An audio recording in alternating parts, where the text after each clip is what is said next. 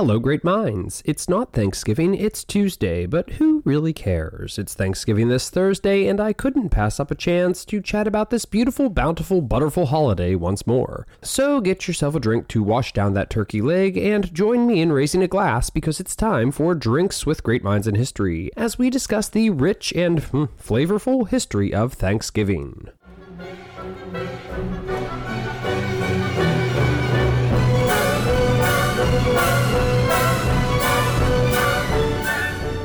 So, where the hell should we begin? The first Thanksgiving? Sure, I'll start the tale, as it should be told.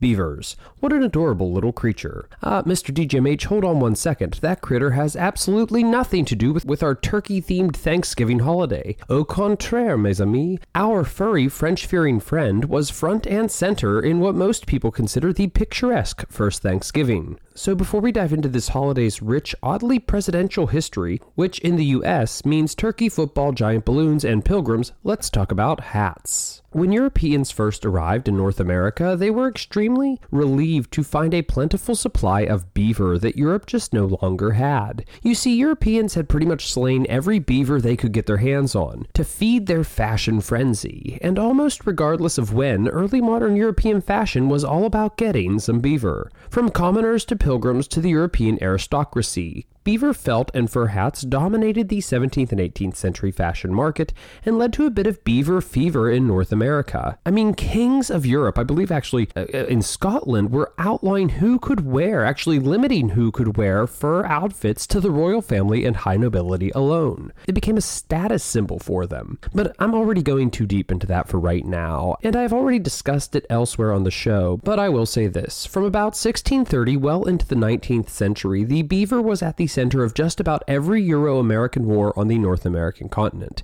The Beaver Wars, all four French and Indian Wars, the American Revolution, and the War of 1812 were really all about getting some beaver. But let's get back to Thanksgiving. So, yeah, it's Thanksgiving time again. When I first made this episode, it was in the heart of the COVID years at the end of season 1. I sure am glad that we aren't celebrating at a distance anymore. Sorry for any horrific flashbacks I may be drawing up, but at least now we can get together with family, and that mess seems to be at least approaching its end. As always, I'm certainly thankful for this show, my little DGMH family, my listeners, and all its antics, incest jokes, and beaver stories that we have shared over the past three years. And since season 3 is out to kill me, and it seems this has become a bit of a season of remasterings, in a desperate attempt to not witness my own fall, I figured what the hell, let's add a little spice to that pumpkin pie and revisit the Thanksgiving special, of course with some added content. And I had to have a new drink, so I ran over to Total Wine to grab the most gobbletastic beer that I could find, and I couldn't find shit. So back to pumpkins we go. On this episode, I tried the true drink of fall, the pumpkin spice latte, but not the one you're thinking thinking. No, this one is out of one of my favorite Florida breweries, the home of Hazeify, Palm City Brewing in Fort Myers. And this quote, Mummy's PSL, was fantastic. Even if it was a one and done for me, that one was pretty fucking good.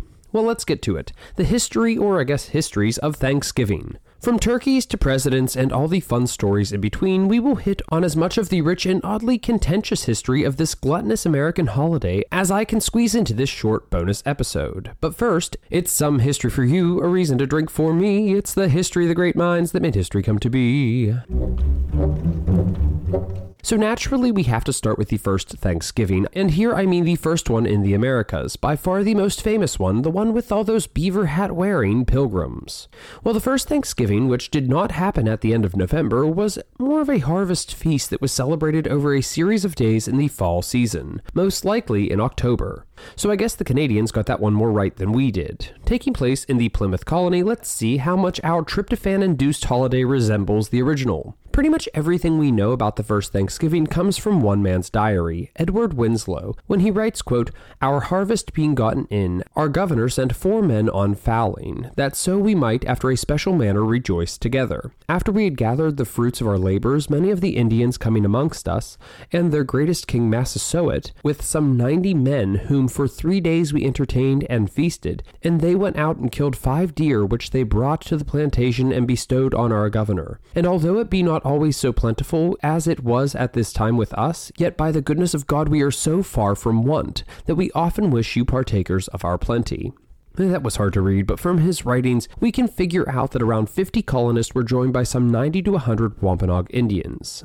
Interesting side note of the 50 colonists, only four married women attended the event, but that was actually a pretty large percentage of the adult female population of the Plymouth colony. Actually, it was the whole damn thing. You see, in the first year of settlement, disease and other hardships had plagued Plymouth, and many of the Mayflower's women died within the first year of landing.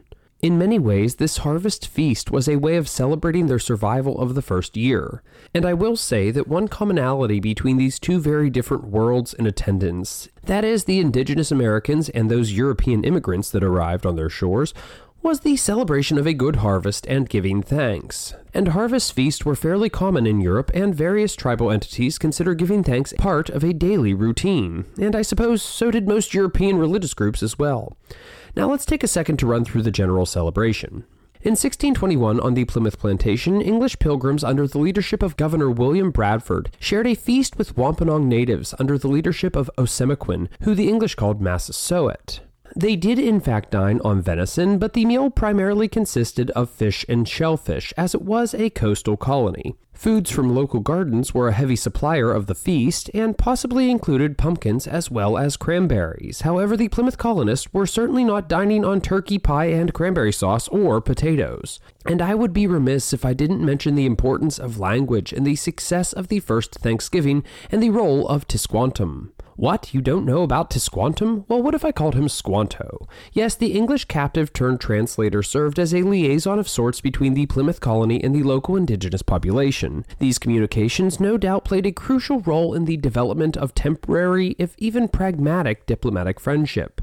And Squanto had one hell of an interesting story himself. Let's revisit grade school for a second, where we were all taught of a great and peaceful Thanksgiving, when two very different worlds collided in the ultimate cross cultural exchange and demonstrated that only when we work together can we possibly stand a chance at surviving. A sweet, endearing message for certain. And at the center of all this, of course, was Squanto, who just so happened to speak English. Which is odd, right? Of course it fucking is. So, how did Squanto, a Patuxet Indian, come to learn English? Such a short time after the Pilgrim's arrival. Now, I'm sure many of you already know this one, but for those of you that don't and are learning along with me, the answer takes us to another European colonizer with an equally incredibly fun story that is, John Smith. You see, before Smith was pushing Jamestown through its starving time and not marrying Pocahontas, he was part of a voyage seeking out the Northwest Passage. One of the ship captains on this voyage, named Thomas Hunt, decided that it would be prudent for him to stop in the Plymouth area and capture about 20 unsuspecting Indians to sell into slavery. An action, by the way, that John Smith detested. Hunt and his crew headed back to Spain, where he attempted to sell his captives into slavery, some of which he did, until he was stopped by a group of priests, and the remaining Indians were freed ish, baptized, and for some time Squanto lived in Spain. He eventually, by means relatively unknown, escaped and made his way to England, and from there he sailed with Captain Thomas Dermer to the Americas once more. After some minor hostilities in the Martha's Vineyard area, Squanto and Dermer separated. The latter fled to Virginia in 1620, and the former disappeared until he randomly appeared again at the swiftly fading Plymouth colony. And the rest is history. But Oddly enough, none of my elementary school teachers taught me much about, you know, the whole being captured and sold into slavery thing. Not to knock the American education system or anything, I probably wouldn't teach that to a group of fourth or fifth graders either. But, anyways, fall celebrations took deep roots in New England life by the late 1600s, even though peaceful relations with the native population would deteriorate after Massasoit's death in 1661. But celebrating the fall harvest wasn't a pilgrim nor harvest exclusive. In fact, English Days of Thanks had been formally held in celebration of royal births and other major events, including the defeat of the Spanish Armada. Historian James Baker even notes that the English celebrated a version of Thanksgiving in 1606 to commemorate the failed gunpowder plot of 1605. Today, of course, it's mostly called Bonfire Night or Guy Fawkes Day. Now, I doubt many of you remember this, but I actually discussed Thanksgiving all the way back in the Washington saga, as America's first president was the first to acknowledge a Thanksgiving holiday. While commander in chief of the Continental Army, Washington regularly had his soldiers, quote, give thanks in the midst of the War of Independence, especially after big battles and victories. In reality, Washington is largely responsible for American celebration of Thanksgiving when he proclaimed a National Day of Thanksgiving celebration with an official proclamation on October 3, 1789. And this was the first one celebrated officially at the end of November, specifically the 26th. Washington believed that the day should, quote, be observed by acknowledging with grateful hearts the many signal favors of Almighty God, especially by affording them an opportunity peaceably to establish a form of government for their safety and happiness. He continues to render our national government a blessing to all the people by constantly being a government of wise, just, and constitutional laws, discreetly and faithfully executed and obeyed. Although he expressed his liking of a national day of Thanksgiving being part of the American tradition, Washington's dedication and recognition of the day did not cement Thanksgiving into the nation's framework. So that makes me wonder what did? Well, I will soon tell you. God, do I need a drink? Despite Washington's efforts, Thanksgiving tended to be a fringe holiday that was only irregularly celebrated. President Adams sporadically continued the tradition during his presidency, while Jefferson outright dismissed it. His reasoning was simple and unsurprising to any Jefferson historian. He saw it as a gross mixing of church and state. The federal government, in his mind, had no right to force the American people to follow a day of prayer and thanksgiving. But Jefferson and his enslaved chef, James Hemings, both of whom we have talked about on the show before, are credited with bringing something very Thanksgiving esque to the U.S. That is, mac and cheese.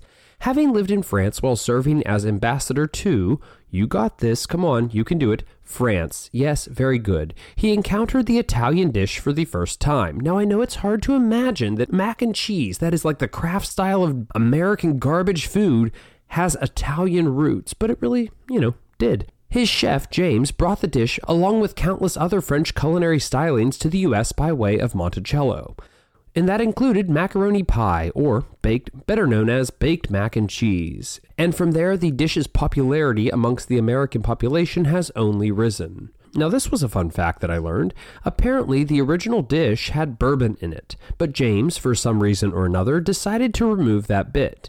And yes, I do find myself a bit curious was that the right call? Moving onward through our presidential history of Thanksgiving, Madison proclaimed a day of thanks on April 13, 1815, no doubt to recognize the end of the War of 1812. But he would be the last president to make such a proclamation until Abraham Lincoln.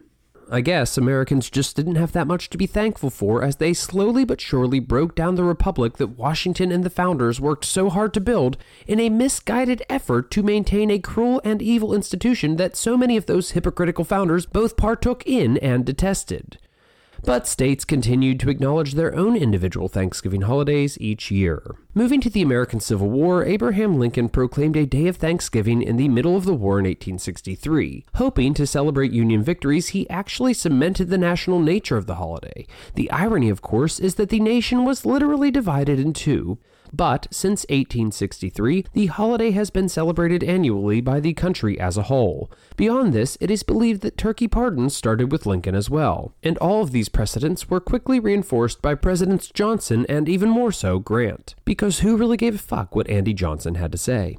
Over the course of the 19th century, Americans began to develop and practice traditions that to us look very familiar everything from turkeys to pumpkin pie, and even parades. Theodore Roosevelt even had a Thanksgiving dinner held for his White House staff upon finding out that they were going to miss their own Thanksgiving dinners. He really was the best. But it was during FDR's presidency that things became even more official and, dare I say, problematic.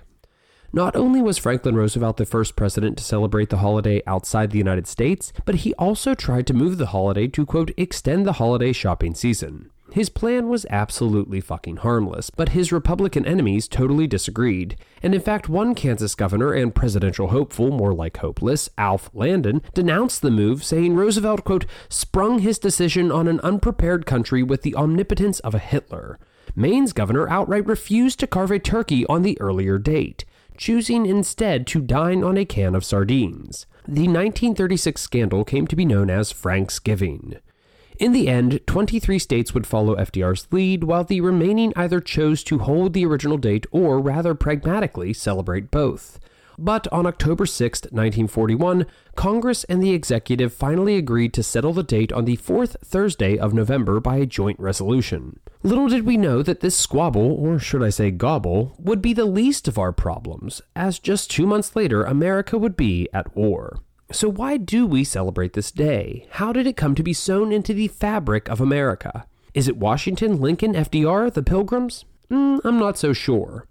Instead, one of the truest reasons I have found might be centered in the life and legacy of an editor and author named Sarah Josepha Hale, who is someone we have all heard of even if we don't know it, as Sarah Hale is the author of the famous nursery rhyme Mary Had a Little Lamb. Sarah Hale is quite the interesting figure and certainly a great mind. She successfully advocated for the creation and completion of the Bunker Hill Memorial, as well as raised funds alongside people like Eliza Hamilton for the creation of the Washington Monument.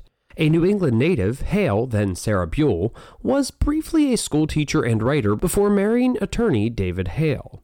Her husband was a rare patriarch for the time who actually encouraged Sarah to continue and pursue her passion of writing and after his death, his Freemasons Lodge helped her to publish her first book of poems, The Genius of Oblivion. Fucking amazing title, by the way, in 1823. Hale would publish a novel four years later titled Northwood Life of North and South, which was one of the first novels written on the subject of slavery. Following the success of this book, she would be asked to move to Boston to serve as editor of Ladies Magazine and later American Ladies Magazine. It was there that she published countless poems and stories, including Mary Had a Little Lamb. She would spend much of her time advocating for the advancement of women's education and served as a patron of Vassar College. But what does this have to do with Thanksgiving? Well, let me tell you. As early as 1827, Hale had been advocating for Thanksgiving to be recognized as a national holiday, printing dozens of articles in her magazines. She continued her campaign for more than three decades, while writing for and serving as editor of Godey's Lady Book, where she once wrote, quote, Thanksgiving, like the 4th of July, should be a national festival observed by all the people, as an exponent of our republican institutions.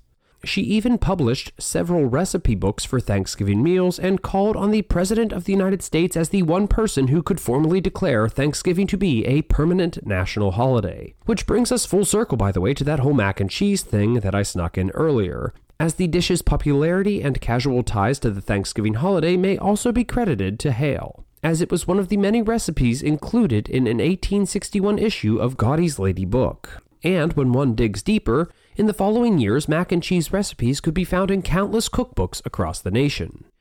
It was during her tenure as editor that Godey's circulation doubled, reaching more than 150,000 people per month, which is way more, by the way, than this podcast, and earned her the title Queen of the Monthlies. She used her position to advocate for women's education, as I said, and Godey's is even credited for popularizing decorated Christmas trees, being one of the first publications to showcase what is also now a holiday tradition in the United States. It seems to me that in her time at Godey's, Hale certainly shaped a lot of American tradition. As for the magazine, the publication was sold just one year after her retirement, and publications came to an end in 1896. During her editorial career, which spanned from 1837 to 1877, she wrote to five different presidents calling for action regarding the issue of Thanksgiving.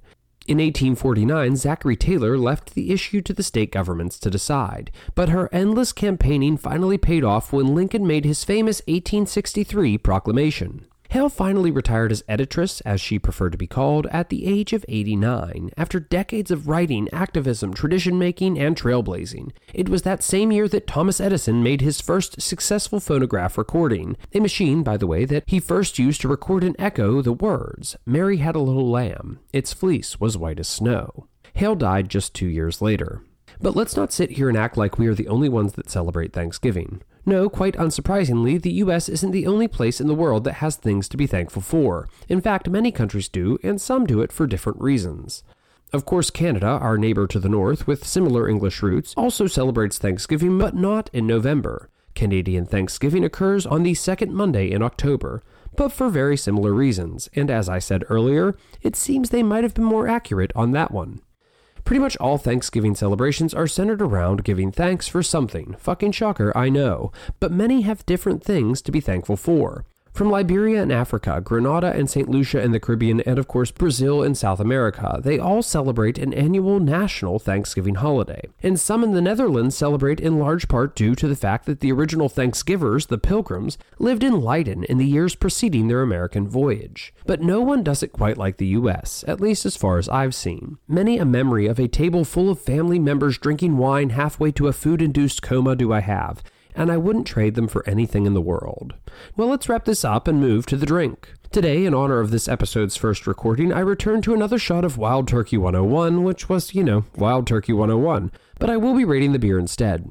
In terms of taste, well, like I said, this one was a one and done for me, but that one was very good. Smoother than most pumpkin ales I've tried this year, I am thankful that it didn't taste overly like cheap pumpkin. Normally, I would say this was a four pointer, but I'm going to give it five for being one of the best tasting pumpkin ales I've had this year. Price, well, that was trickier. I tried it at a bar and it was 7 bucks for a 12 ounce draft. Worth it, but pricey, and I couldn't find it in the stores and wasn't driving all the way down to Fort Myers to try and get a few cans so we'll split it right down the middle at 3 points for price. And I will definitely have another one of these next year.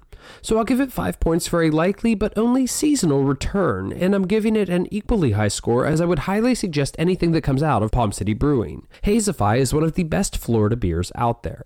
13 out of 18 points and 5 crowns. Well, that's it. Thanksgiving history is certainly an interesting one, and one that many have probably heard before, at least parts of it. I can't say that I went into this knowing the full story. I certainly didn't know about Sarah Josepha Hale and her little lamb, but I do now. Honestly, the exploration of these new unique topics which I like to learn as I go, is one of the things that I am most thankful for. That and Mrs. DGMH, Latte, by the way, who is the worst podcasting partner money can buy, and all my show guests, Luke, Kelly Cullen, and Sherry. And again, I'm thankful for all of my listeners, and I would be even more thankful if you would follow the show on Instagram and Twitter and join the DGMH Facebook group. If you enjoyed this episode of Drinks with Great Minds in History, then we hope you consider leaving the show a great, hopefully five star review wherever you listen to your favorite podcast. If you're all caught up and looking for even more DGMH, then we hope you'll consider supporting the show over on the DGMH Patreon page. There, listeners can get access to even more great content, including access to our chat series where Cullen chats with me about China's rich history that I know next to nothing about and Pete Chats Portugal, where I chat with Cullen about the forgotten and often ignored history of Portugal. Beyond that, you can get access to countless last call episodes from your favorite rounds of A Twist of Psych and Shots Heard Round the World, plus there's What I'm Teaching, which seems to be taking up more and more of my time, and of course a moment with Mr. DGMH, currently on the Bourbon Reforms, and another moment with Mr. DGMH where I meander my way through the epic shit show that was the Thirty Years' War. Beyond that, there's a moment with my high school history teacher where Cullen talks about various historical topics of his choosing, and finally, pregame. I always forget about pregame. Yeah, so now that's definitely it. So happy Thanksgiving, everyone. Wherever you are, whether or not you celebrate, Thanksgiving is about being thankful for what you have, the things that matter most. It is a day to be mindful, not just full full. But that doesn't mean we should go and forget about everyone else. Be with family, be kind, and sure, have a drink or two but always drink responsibly. For me, I never knew Thanksgiving was such a battle, nor that it was steeped in such a rich history. So many of us probably just think Squanto showed up and we celebrated forevermore. Well, we fucking didn't. Thanksgiving was a battlefield. Politicians, presidents, and Mary with her little fucking lamb all factored into this chaotic cornucopia of social and political interest, civil war, and Great Depressions. This holiday wasn't always celebrated. We shouldn't take it for granted. But it sure as hell is celebrated now, and for that we should all be thankful. Cheers!